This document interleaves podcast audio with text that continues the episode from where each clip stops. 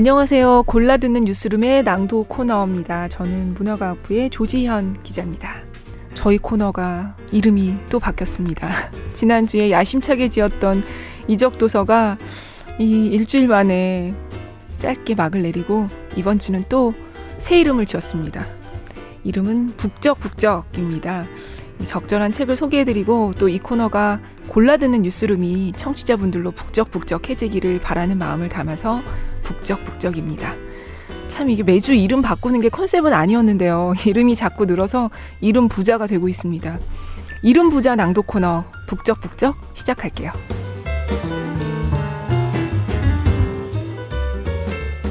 장마 같지 않은 장마가 끝났는지 아닌지도 잘 모르겠고 날씨는 점점 후덥지근해지고 딱 여름의 중간에 있는 기분입니다. 학교들은 대부분 방학에 들어갔죠. 뭐 요즘 방학이라고 해도 저희 어릴 때처럼 대책 없이 놀고 너무 놀아서 지겨울 정도였던 방학이 아니니까 제가 이렇게 말하니까 굉장히 옛날 사람처럼 들리는데 제가 한가한 소리 할 때마다 주변에 학부모 선배들이 네가 아직 모르나 본데 예전하고는 다르다니까 이런 얘기를 많이 하더라고요. 아이들 방학에 맞춰서 여름 휴가 잡으신 분들도 많으시죠. 혹시 뭐 KTX 아니나 이미 여행지에서 도착해서 듣고 계신 분도 계실까요? 휴가, 여행, 말만 들어도 좋네요. 어떻게 보면 휴가 가기 전에 이렇게 기대하고 상상하고 계획 세우는 것도 나쁘지 않은 것 같아요. 이번 주에 함께 읽을 책은 이렇게 여행을 기대하는 마음으로 골랐습니다. 무라카미 하루키의 나는 여행기를 이렇게 쓴다 라는 에세이입니다. 먼저 낭독을 허락해 주신 저작권자 문학사상사와 무라카미 씨에게 감사드립니다. 물론 무라카미 씨가 직접 허락했을 거라고는 생각하지 않지만 그래도 팬심을 담아 감사의 말씀을 드립니다. 오늘 이 책을 읽기로 한 건 앞서 말씀드렸듯이 휴가철에 여행 가시는 분들이 많고 또 요즘은 뭐 블로그나 개인 홈페이지를 통해서 여행기를 쓰거나 아니면 책으로도 펴내시는 분들도 많잖아요. 그리고 하루키의 독자들이라면 공감하시겠지만 하루키는 에세이를 굉장히 많이 쓰는 작가고 또 에세이에는 소설과는 또 다른 독보적인 매력이 있습니다. 물론 현실적인 이유도 있어요. 소설은 제가 등장인물을 연기하기가 어렵기 때문에 대사가 없는 책을 고르다 보니까 지난주에 이어서 이번 주도 에세이를 읽게 됐습니다. 나는 여행기를 이렇게 쓴다. 이 책은 1999년에 처음 나왔던 책이에요. 그리고 올 봄에 2판이 나왔습니다. 뭐 우천, 염천이나 먼 북소리 같은 하루키의 다른 여행기에 비해서는 비교적 덜 읽힌 게 아닌가 싶기도 합니다. 이 책에는 모두 7편의 여행기가 담겨 있습니다. 대부분 1990년대 초반에 90년, 91년, 92년 이 정도에 쓰여진 것들이고요. 멕시코 여행, 미국 횡단, 중국과 몽골의 국경지대 여행 등이 있는데 저는 사실 맨 앞에 작가의 말이 제일 좋았습니다. 요즘 스마트폰과 셀카봉이 지배하고 있고 또 음식 사진, 뭐 쇼핑 리스트 이런 거를 SNS로 공유하는 게 대세인 요즘의 여행에 이 하루키의 머릿말이 굉장히 신선하게 느껴졌습니다. 그래서 오늘은 책의 도입부 작가의 말과 또 하루키가 까마귀 섬이라는 이름의 무인도에 갔던 아마도 하루키 인생의 첫 무인도 여행이자 마지막 무인도 여행이었던 것 같아요. 이 무인도 까마귀 섬의 비밀을 함께 읽겠습니다.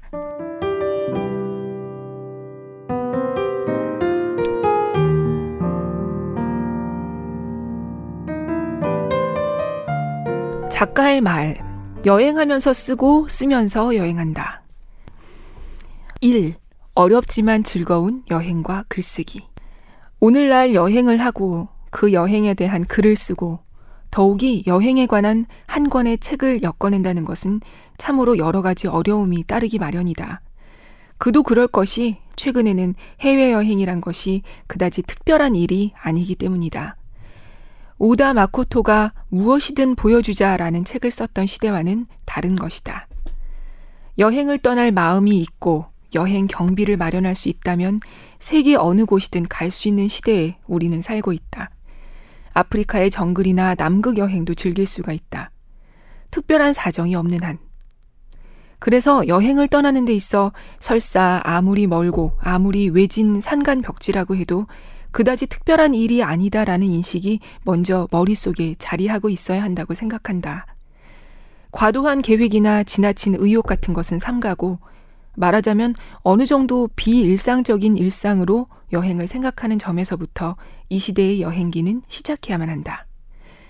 잠시 어디 좀 갔다 올 거야 하는 마음으로 떠나는 건 너무 극단적이고 허황된 여행기라고 하겠지만 그렇다고 두 눈을 부릅뜨고 무슨 비장한 결이라도 하고 써낸 느낌을 갖게 하는 여행기 역시 읽는 독자에게 약간은 따분하고 짜증스럽게 하지 않을까?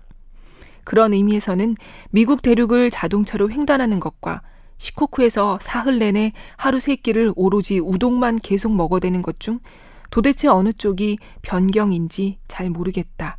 참 어려운 시대이다. 2. 나 스스로가 녹음기가 되고 카메라가 되는 자세로. 나는 실제로 여행하는 동안에는 별로 세밀하게 글자로 기록을 하지 않는다. 대신 작은 수첩을 가지고 다니면서 그때그때 짤막하게 적어 놓을 뿐이다. 가령 보자기 아줌마라고 적어 놓고 나중에 수첩을 펼쳐 그것을 보면 아, 그렇지. 터키와 이란의 국경 근처에 그 작은 마을에 그런 이색적인 아줌마가 있었지 하고 쉽게 생각해낼 수 있게 해놓는 것이다. 요컨대 내가 가장 알아보기 쉬운 형태의 헤드라인이면 된다. 바다에 부표를 띄우듯이 그렇게 적어 놓는다. 서류 서랍의 색인과 같다. 나는 여러 차례 여행을 하는 동안 점점 나 자신에게 적합한 방법을 파악할 수 있게 되었다. 일시나 장소, 이름이나 여러 가지 숫자 같은 것은 잊어버리면 글을 쓸 때 현실적으로 곤란하니까 자료로서 가능한 한 꼼꼼히 메모해 두는데 세밀한 기술이나 묘사는 될 수 있는 대로 기록하지 않는다. 오히려 현장에서는 글쓰기를 잊어버리려고 한다. 카메라 같은 것은 거의 사용하지 않는다. 그런 여분의 에너지를 가능한 한 절약하고 그 대신 눈으로 여러 가지를 정확히 보고 머릿속에 정경이나 분위기, 소리 같은 것을 생생하게 새겨넣는 일에 의식을 집중한다. 호기심 덩어리가 되는 것이다. 어쨌든 그때그때 눈앞의 모든 풍경에 나 자신을 몰입시키려 한다. 모든 것이 피부에 스며들게 한다. 나 자신이 그 자리에서 녹음기가 되고 카메라가 된다. 내 경험으로 보건대 그렇게 하는 쪽이 나중에 글을 쓸 때도 훨씬 도움이 된다. 반대로 말한다면 일일이 사진을 보지 않으면 모습이나 형태가 생각나지 않는 경우에는 살아있는 글이 나오지 않는다. 그러니까 취재 여행을 가더라도 작가는 겉으로 보기엔 편하다. 현장에서는 거의 아무것도 하지 않는다. 다만 잠자코 구경만 하고 있을 뿐이다. 사진을 맡은 사람만이 바쁘게 뛰어 돌아다닌다. 그 대신 작가는 여행지에서 돌아오고 나서부터가 힘이 든다. 사진은 현상을 하면 그것으로 끝나지만 작가는 그때부터 작업을 시작해야 하는 것이다. 책상 앞에 앉아서 메모한 단어에 의지해 머릿속에 여러 가지 현장을 재현시켜가는 것이다. 대개 귀국해서 한 달이나 두 달쯤 지나고 나서 작업을 시작하는 경우가 많다. 경험적으로 그 정도 간격을 두는 것이 결과가 좋은 것 같다. 그동안 가라앉아야 할 것은 가라앉고 떠올라야 할 것은 떠오른다. 그리고 떠오른 기억만이 자연스럽게 이어져 가는 것이다. 그렇게 되면 하나의 굵은 라인이 형성된다. 잊어버리는 것도 중요한 일이다. 다만 그 이상 오래 내버려 두면 잊어버리는 것이 너무 많아 문제가 된다. 모든 일에는 어디까지나 적당한 시기라는 것이 있기 때문이다. 3. 여행기를 쓰는 건 나에겐 매우 소중한 글쓰기 수업. 그런 의미에서 여행기를 쓰는 것은 나에게 매우 귀중한 글쓰기 수업이 되었다고 생각한다. 생각해보면 여행기에서 원래 해야 할 일은 소설의 원래 기능과 거의 마찬가지다. 대개의 사람들은 여행을 한다. 예를 들면 대개의 사람들이 연애를 하는 것과 같은 맥락이다. 하지만 그런 문제에 대해서 누군가에게 얘기하는 것은 간단한 일이 아니다. 이런 일이 있었단다, 이런 곳에도 갔었단다, 이런 생각을 했단다 하고 누군가에게 얘기해도 자신이 정말 그곳에서 느낀 것을, 그 감정의 차이 같은 것을 생생하게 상대방에게 전한다는 것은 극히 어려운 일이다. 아니, 거의 불가능에 가깝다. 그리고 그 이야기를 듣고 있는 사람에게, 아, 여행이라는 건 참으로 즐거운 것이구나. 나도 여행을 떠나고 싶다. 연애란 그렇게 멋진 일이구나. 나도 멋진 연애를 해보고 싶다라고 생각하게 만드는 것은 그보다 더욱 어렵다. 하지만 그런 생각을 어떻게든 하게 만드는 것이 프로의 글이라는 것은 당연한 사실이다. 거기에는 기술도 필요하고 고유의 문체도 필요하며 열이나 애정이나 감동도 물론 필요하다. 그런 의미에서 여행기를 쓰는 것은 소설가인 나에게도 아주 좋은 공부가 되었다. 처음엔 그저 좋아서 썼지만 결과적으로 잘 된 일이다. 4. 어릴 때부터 닥치는 대로 여행기를 읽으며 자랐다. 나는 원래 여행기라는 것을 좋아한다. 옛날부터 좋아했다. 어렸을 때부터 헤딘이나 스탠리 같은 그런 사람들의 여행기를 닥치는 대로 읽으며 자랐다. 동화 같은 것보다는 아무튼 대지의 중심에서 멀리 떨어진 변방의 여행기를 좋아했다. 페이지를 넘길 때마다 얼마나 가슴이 두근거렸는지 모른다. 스탠리가 고생에 고생을 거듭하면서 콩고의 오지에서 행방불명된 리빙스턴 탐험대를 찾아내는 장면은 지금도 선명하게 기억나고 있다. 최근 것으로는 폴 세로의 여행기도 잘 읽었다. 잘 쓰인 여행기를 읽는 것은 자신이 직접 여행하는 것보다 훨씬 재미있는 경우도 적지 않다. 하지만 앞에서도 말했듯이 이렇게 누구나 어디든지 마음대로 갈 수 있어서 이제 변경이라는 것이 없어져 버렸고 모험의 질도 완전히 달라져 버렸다. 탐험이나 비경과 같은 말은 점점 진부해져서 현실적인 수준에서는 거의 쓸 수 없는 상황이 되고 말았다. TV에서는 지금도 비경 어쩌고 하는 옛날식 타이틀을 붙인 방대한 프로그램을 방영하고 있는 것 같은데 그런 것을 고지고대로 받아들이고 있는 고지식한 사람은 실제로 거의 없다. 그런 의미에서 지금은 여행기를 쓰기에 그다지 행복한 시대는 아닐지도 모른다. 그러나 어쨌든 여행을 하는 행위의 본질이 여행자의 의식이 바뀌게끔 하는 것이라면 여행을 묘사하는 작업 역시 그런 것을 반영해야만 한다고 생각한다. 그 본질은 어느 시대에나 변하지 않는다. 그것이 여행기라는 것이 가지는 본래적인 의미이기 때문이다. 어디 어디에 갔었습니다. 이런 것이 있었습니다. 이런 일을 했습니다. 하고 재미와 신기함을 나열하듯 쭉 늘어놓기만 해서는 사람들이 좀처럼 읽어주지 않는다. 그것이 어떻게 일상으로부터 떨어져 있으면서도 동시에 어느 정도 일상에 인접해 있는가 하는 것을 복합적으로 밝혀나가야 한다고 나는 생각한다. 그리고 또한 정말 신선한 감동은 그런 지점에서 생겨날 것이라고 생각한다. 가장 중요한 것은 이처럼 변경이 소멸한 시대라 하더라도 자기 자신 속에는 아직까지도 변경을 만들어낼 수 있는 장소가 있다고 믿는 것이라고 생각한다. 그리고 그런 생각을 추구하고 확인하는 것이 바로 여행인 것이다. 그런 궁극적인 추구가 없다면 설사 땅끝까지 간다고 해도 변경은 아마 찾을 수 없을 것이다. 그런 시대다.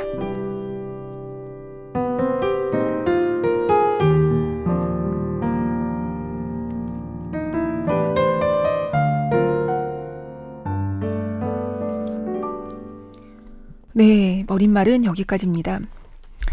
이어서 아까 말씀드렸다시피 무인도 까마귀 섬을 읽어드릴 차례인데요.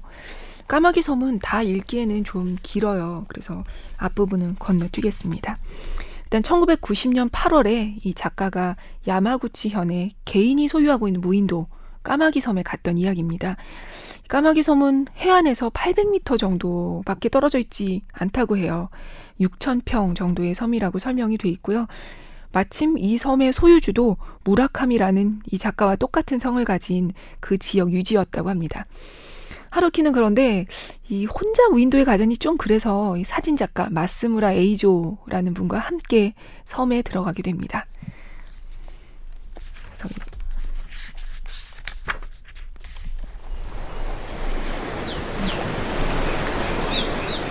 20리터 들이 물병이 2개, 그리고 생수가 6병. 이 정도만 있으면 아마 사흘은 충분할 것이다. 배가 떠나가 버리자 어쩐지 주변이 허전한 듯 했다. 본토에서 800m 밖에 떨어져 있지 않기 때문에 바로 앞에 집들이 빤히 바라다 보이고 오가는 어선도 보인다. 무슨 일이라도 생기면 손을 흔든다든가 큰 소리로 고함을 지르면 곧 도우러 올 것 같긴 하다. 무인도라지만 이런 여행을 처음 겪는 초보자에게 꼭 알맞은 무인도다. 만화에 흔히 나오는 야자나무가 한두 그루 서 있는 그런 무인도의 풍경과는 전혀 다르다. 하지만 그렇긴 해도 무인도는 무인도다. 정말 이곳엔 사람이라곤 우리밖에 없다. 이렇게 생각하니 어쩐지 묘한 느낌이 들어 갑자기 얼떨떨해졌다. 우선 텐트부터 쳤다. 그런 다음에 자, 이제 마음껏 헤엄을 쳐볼까 하며 바다로 뛰어들었다. 파도도 치지 않고 물이 깨끗해서 몹시 기분이 좋았다. 하지만 좀 더 깊은 곳으로 들어갔다가 해파리에게 쏘였다. 나는 옛날부터 해파리란 놈이 싫었다. 고등학생 때 멀리까지 헤엄쳐 갔다가 해파리 떼 속에 들어가 버린 적이 있는데 그때는 정말 심장이 딱 멎어버리는 줄 알았다. 너무도 당황해서 허둥지둥 육지로 되돌아왔더니 다리에는 지렁이가 기어간 듯한 자국이 여기저기 나 있었다. 이제 가을도 가까이 다가왔고 태풍도 지나갔기 때문에 해파리가 나오기 시작한 것이다. 아쉽지만 수영은 단념하고 발가벗은 채로 바위 그늘에서 일광욕을 즐겼다. 일광욕 역시 무인도에서 꼭 해보고 싶었던 일 중 하나였다. 나는 발가벗은 채로 몸 구석구석까지 듬뿍 햇볕에 쬐기를 몹시 좋아한다. 보는 사람이 없으니 감출 것도 없다. 이런 일광욕은 해보면 알지만 정말 기분 좋은 일이다. 하지만 일본에 있으면 무인도에서만 할 수 있는 일이다. 나는 바위에 기대고 앉아 NBT의 단편집을 읽으면서 2시간인가 3시간 동안 마음껏 일광욕을 했다. 이따금씩 여기저기 섬과 본토 사이를 중형 화물선이나 여객선이 오가고 있다. 햇살은 강하고 주변 풍경은 세토나이카이답게 안개가 낀 듯 부옇게 흐려 있으면서도 아름답다. 이제 완전히 느긋하게 풀어진 상태다. 어때, 이만하면 됐지 하는 생각이 든다. 누굴 향해 그런 생각을 하고 있는지 스스로도 알 수 없지만 어쩐지 이만하면 됐지 뭘 그래 하는 맹랑한 기분에 빠져드는 것이다. 이런 기분 역시 어쩌면 무인도에 온 덕분인지 모른다. 점심을 해먹고 나서 낚시를 했다. 우리는 낚시 미끼로 보리멸을 준비해왔지만 바다 밑바닥의 돌 때문에 금세 낚시 바늘이 걸려버려 마음먹은 대로 잘 되지 않았다. 어쩔 수 없이 낚시 역시 단념해버렸다. 결국 수영과 낚시질은 그만두는 수밖에 없었다. 보리멸을 튀겨 먹을 수도 없다. 현실은 좀처럼 마음먹은 대로 따라주지 않는 것이다. 우리는 애초에 수영과 낚시를 하다 보면 사흘쯤은 눈 깜짝할 사이에 지나가 버릴 거라고 생각했던 것이다. 우리는 아무래도 낚시가 서투른 듯 했다. 지난번 터키의 흑해 연안에서 함께 낚시를 했었는데 그때도 역시 단 한 마리도 낚지 못했었다. 이렇게 되면 남은 시간을 계속 일광욕만 하고 NBT를 읽으며 지내는 수밖에 없다. 날씨가 흐리면 그나마도 못하게 될 터이지만. 여기에서부터 차츰 우리의 비극은 시작된다. 일이 안 풀리는 쪽으로 운명의 항로가 열리고 있는 것이다. 썰물 때인 4시가 되어 바위가 앙상하게 드러났으므로 섬 주위를 걸어서 한 바퀴 돌기로 했다. A조 군도 사진을 찍고 싶다고 했고 나도 어떤 섬인지 일단 한 바퀴 돌며 구경해 두고 싶었다. 이 섬의 연안은 극히 일부분만을 제외하고는 모두 깎아 세운 듯한 벼랑이기 때문에 썰물 때만 밖으로 돌아다닐 수 있다. 썰물 때 해면에 드러난 바위 위를 팔딱팔딱 건너뛰면서 걸었다. 아무리 물이 빠졌을 때라도 어떤 곳에서는 신발을 벗어들고 물속에 들어가야만 했다. A조군은 라이카 카메라를 목에 걸고 사진을 찍고 있었는데 물속을 첨벙거리며 걷다가 발바닥이 굴 껍질에 찔렸다. 아얏하며 바로 옆바위에 반사적으로 손을 짚었지만 손바닥 역시 베어버렸다. 굴껍질은 매우 날카로워서 잘 베인다. 까마귀 섬 북쪽 바위에는 굴이 다닥다닥 붙어 있었다. 피를 많이 흘렸기 때문에 서둘러서 텐트로 돌아와 응급 치료를 해야 했다. 소독을 한 후 붕대로 감았지만 상처가 의외로 깊어서 좀처럼 피가 멎지 않았다. 응급 의료 세트는 가져왔지만 소독약도 붕대도 여유롭게 준비해 오지 않았다. 이런 때 무인도에 있기란 정말 난감한 일이다. 약국까지 헤엄쳐서 갈 수도 없는 노릇이다. 게다가 독일제 라이카 카메라도 바닷물에 잠겨 못 쓰게 되어버렸다. 소중하게 간직해온 손에 익은 카메라인데다가 그 속에는 촬영이 끝난 필름도 들어있었다. 못 쓰게 돼서 어떡하지? 할 수 없죠, 뭐. 이런 말을 주고받는 사이 해가 넘어가고 벌레가 기어 나오기 시작했다.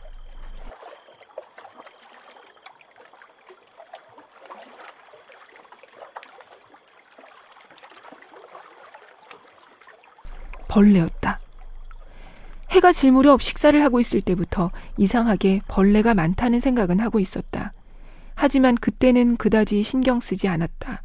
무인도인데 벌레쯤이야 있으려니 했다.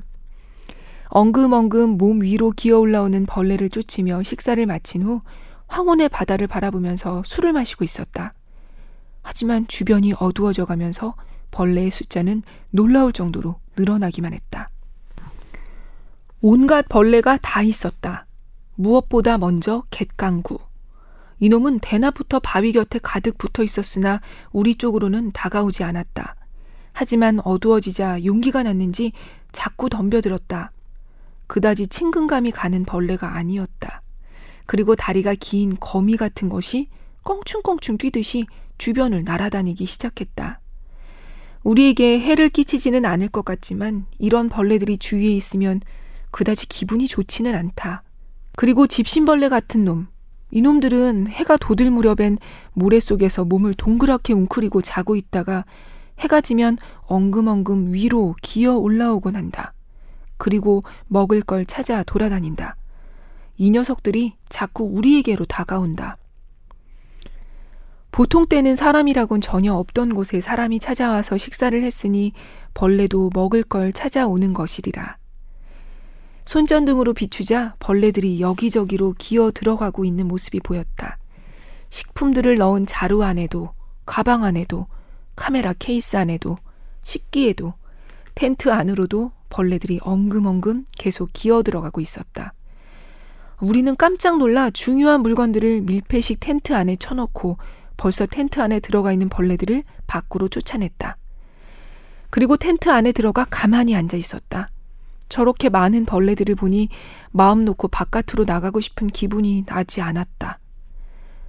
텐트 속은 좁은 데다가 찌는 듯이 덥기까지 했다. 그런 텐트 안에 성인 남자 두 사람이 들어앉아 있으니 재미가 있을 리 없다. 바깥에 나가면 벌레가 있다. 벌레들은 텐트의 지붕 위에도 다닥다닥 붙어 있어서 머리 위에서 버석버석하는 기분 나쁜 소리를 계속 내고 있다. 밤이 되면 밤의 작은 생물들이 땅을 지배한다. 말하자면 우리는 그들의 세계에 제멋대로 쳐들어온 침입자들인 것이다. 그런 주제이고 보니 불평을 늘어놓을 처지도 못 된다. 작다지만 무인도에는 무인도대로의 자립적인 생태계가 엄연히 존재한다. 낮 동안은 그다지 느껴지지 않지만 일단 해가 넘어가고 주위가 캄캄해지면 우리는 글자 그대로 그 벌레들에게 완전히 포위당해 버리는 것이다. 우리는 그것들의 존재를 피부로 느낀다. 전혀 손쓸 재간이 없다. 완전히 무력하다. 피신할 곳이 없다. 밤은 그들의 세계다. 블랙우드의 도나우의 버드나무 숲이라는 찜찜한 이야기의 소설이 갑자기 머리에 떠올랐다. 게다가 밤중엔 파도가 철썩철썩 해안에 부딪혀 왔다. 이 주변은 간만의 차가 매우 크다. 그 정도는 이미 알고 있었기 때문에 우리는 텐트를 모래톱 안쪽에 가장 깊숙한 곳에 쳤던 것이다. 그랬는데도 바닷물은 우리 텐트에 바로 앞까지 밀려 들어왔다. 나는 대부분의 시간 동안 깊은 잠에 빠져 있었지만 꿈결에 차츰차츰 밀어닥치는 파도 소리를 듣고는 있었다. 괜찮을까 하는 걱정이 들었다. 하지만 한 번 잠이 들면 끝을 보고 마는 체질이기 때문에 뭐 별일 있겠어? 괜찮겠지? 하는 심정으로 내쳐 자버렸다. 하지만 A조군은 걱정이 태산 같아서 제대로 자지 못했다고 한다. A조군이 안 됐다는 생각이 들었다. 라이카 카메라는 바닷물에 젖어 못 쓰게 됐지. 손발은 베었지. 벌레에게 쏘이고 밤엔 잠도 못 잤지. 좋은 일이라고는 하나도 없었다. 날이 새자 벌레들은 언제 그랬냐는 듯 사라져버리고 없었다. 모래사장에는 집신벌레가 파고 들어간 작은 구멍이 무수히 뚫려 있었다. 시험 삼아 삽으로 파헤쳐 보았더니 어젯밤 그 법석을 떨던 녀석들이 아주 깊숙한 곳에서 몸집을 동그랗게 만채 자고 있었다. 밝은 곳으로 꺼내놓았더니 쳇, 어떤 놈이 귀찮게 날 건드려 그냥 내버려 두지 않고 좀 더 자야겠어 하고 투덜대는 듯 엉금엉금 기어서 또다시 구멍을 파고는 땅 속으로 들어가 버리는 것이었다. 뭐가 귀찮아. 이젠 날이 샜으니 일어나야 할 거 아니야 하며 심수를 부리듯 나는 다시 모래를 파헤치며 놀려줬다. 그러나 그런 짓을 해봤자 아무런 소득도 없을 것 같아 나는 다시 발가벗고 NBT의 그 다음 대목을 계속 읽었다. 정오 조금 전에 무라카미 씨가 어선을 타고 건너왔다. 어떻게 지냈어요? 별일 없었습니까? 무라카미 씨가 배 위에서 우리를 향해 소리쳤다. 우리가 어떻게 지내는지 궁금해서 일부러 찾아와 준 것이었다. 나와 A조군은 저 극성스러운 벌레들 때문에 여기서 하룻밤을 더 지낼 기분이 전혀 내키지 않는다는 점에서 완전히 의견이 일치했다. 게다가 부상당한 상처도 좀 걱정이 되었다. 무라카미 씨에게 그런 일에 관해 물었더니 바다에서 입은 상처는 바닷물에 씻으면 깨끗이 낫습니다. 걱정할 건 없습니다. 벌레는 아마 많이 나올 거예요. 하는 대답을 했다. 그렇게 생각할 수도 있을 것이다. 하지만 나도 그렇고 A조군도 그렇듯이 일부러 힘겨운 극기 훈련을 하러 여기까지 찾아온 건 아니었다. 우리는 무인도의 모래사장에서 마음껏 뒹굴며 느긋한 기분으로 즐기고 싶었던 것이다. 온통 벌레들에게 둘러싸인 채 찌는 듯이 덥고 비좁은 텐트 안에 갇혀 며칠씩이나 두 남자가 함께 잠을 자고 싶지는 않았다. 미안하지만 해가 넘어가기 전에 배를 보내달라고 우리는 무라카미 씨에게 요청했다. 네, 그리고 중간도 잠깐 뛰어넘겠습니다. 이제 배가 되돌아가고 이 두 사람은 잠시 사진도 찍고 또뭐 산책도 하고 그렇습니다. 그럭저럭 소일로 시간을 보내는 동안에 어느새 해는 뉘어뉘어 서쪽으로 기울고 황혼역이 되었다. 땅 속에서 자고 있던 몇만 마리나 될지 모르는 집신벌레들이 자, 이제 슬슬 기어 올라가 볼까 하면서 기지개를 켤 무렵 무라카미 씨가 다시 어선을 타고 마중 나와 주었다. 짐을 배에 죄다 싣고 나서 마지막으로 다시 한번 섬 주위를 배로 한 바퀴 둘러보게 해달라고 부탁했다. 여전히 큰 백로가 바위 위에 느긋하게 앉아 있다가 우리가 가까이 다가가자 뭐야 아직도 안 가고 있었어? 질렸군 하고 혀라도 차듯이 펄럭펄럭 날갯짓을 하며 날아간다. 배가 섬을 떠나자 그 섬은 다시 원래의 무인도로 되돌아갔다. 그곳은 집신벌레, 해변의 녀석들, 숲속에 사는 놈들, 백로와 까마귀들의 섬으로 되돌아갔다. 이 섬을 법적으로 소유하고 있는 사람은 무라카미 씨지만 까마귀 섬에 거주하는 각종 생물들에게는 그런 법률적인 문제는 완벽하게 배제된다. 될 대로 되라지라는 식이다. 그들이 알게 뭔가. 섬은 어디까지나 그들의 것이다. 법률은 법률이고 무인도는 무인도다. 보트는 보트이고 섹스는 섹스다. 이렇게 예상 밖의 온갖 재난을 당하긴 했지만 무인도라는 곳은 정말 그 구석구석까지 흥미로운 곳이었다. 초보자에게는 안성맞춤인 무인도이긴 하지만 그곳엔 역시 그 나름의 박력이 있다. 이제부터 무인도로 갈 계획을 갖고 있는 사람은 그런 사람이 일본인 중에 몇 사람이나 될지 추측할 수도 없긴 하지만 유념해 주기 바란다. 어쨌든 야마구치 현 야나이시 이보쇼의 무라카미 씨에게 폐만 잔뜩 끼쳐서 뭐라고 인사의 말씀을 드려야 할지 모르겠다. 네. 무인도 여행기는 여기까지입니다. 참 잔뜩 희망을 갖고 들어갔다가 이렇게 여러 가지 예상치 못했던 악재에 금세 돌아오게 됐는데요. 이 책 겉표지에 이렇게 써 있어요. 세계적 작가 무라카미 하루키의 나는 여행기를 이렇게 쓴다. 돼 있는데 세계적 작가도 벌레 앞에서는 별 수가 없네요. 요즘 밤에 잠을 자도 낮에 피곤하고 그렇지 않으세요? 또 더워서 누워도 바로 잠이 안 들기도 하고요. 잠이 안 올 때 이 귀로 읽는 책 북적북적이 친구해 드릴게요. 하루키처럼 벌레 나오는 무인도 말고 그림 같은 무인도 꿈꾸시고요. 저는 또 다음 주에 뵐게요. 안녕히 계세요.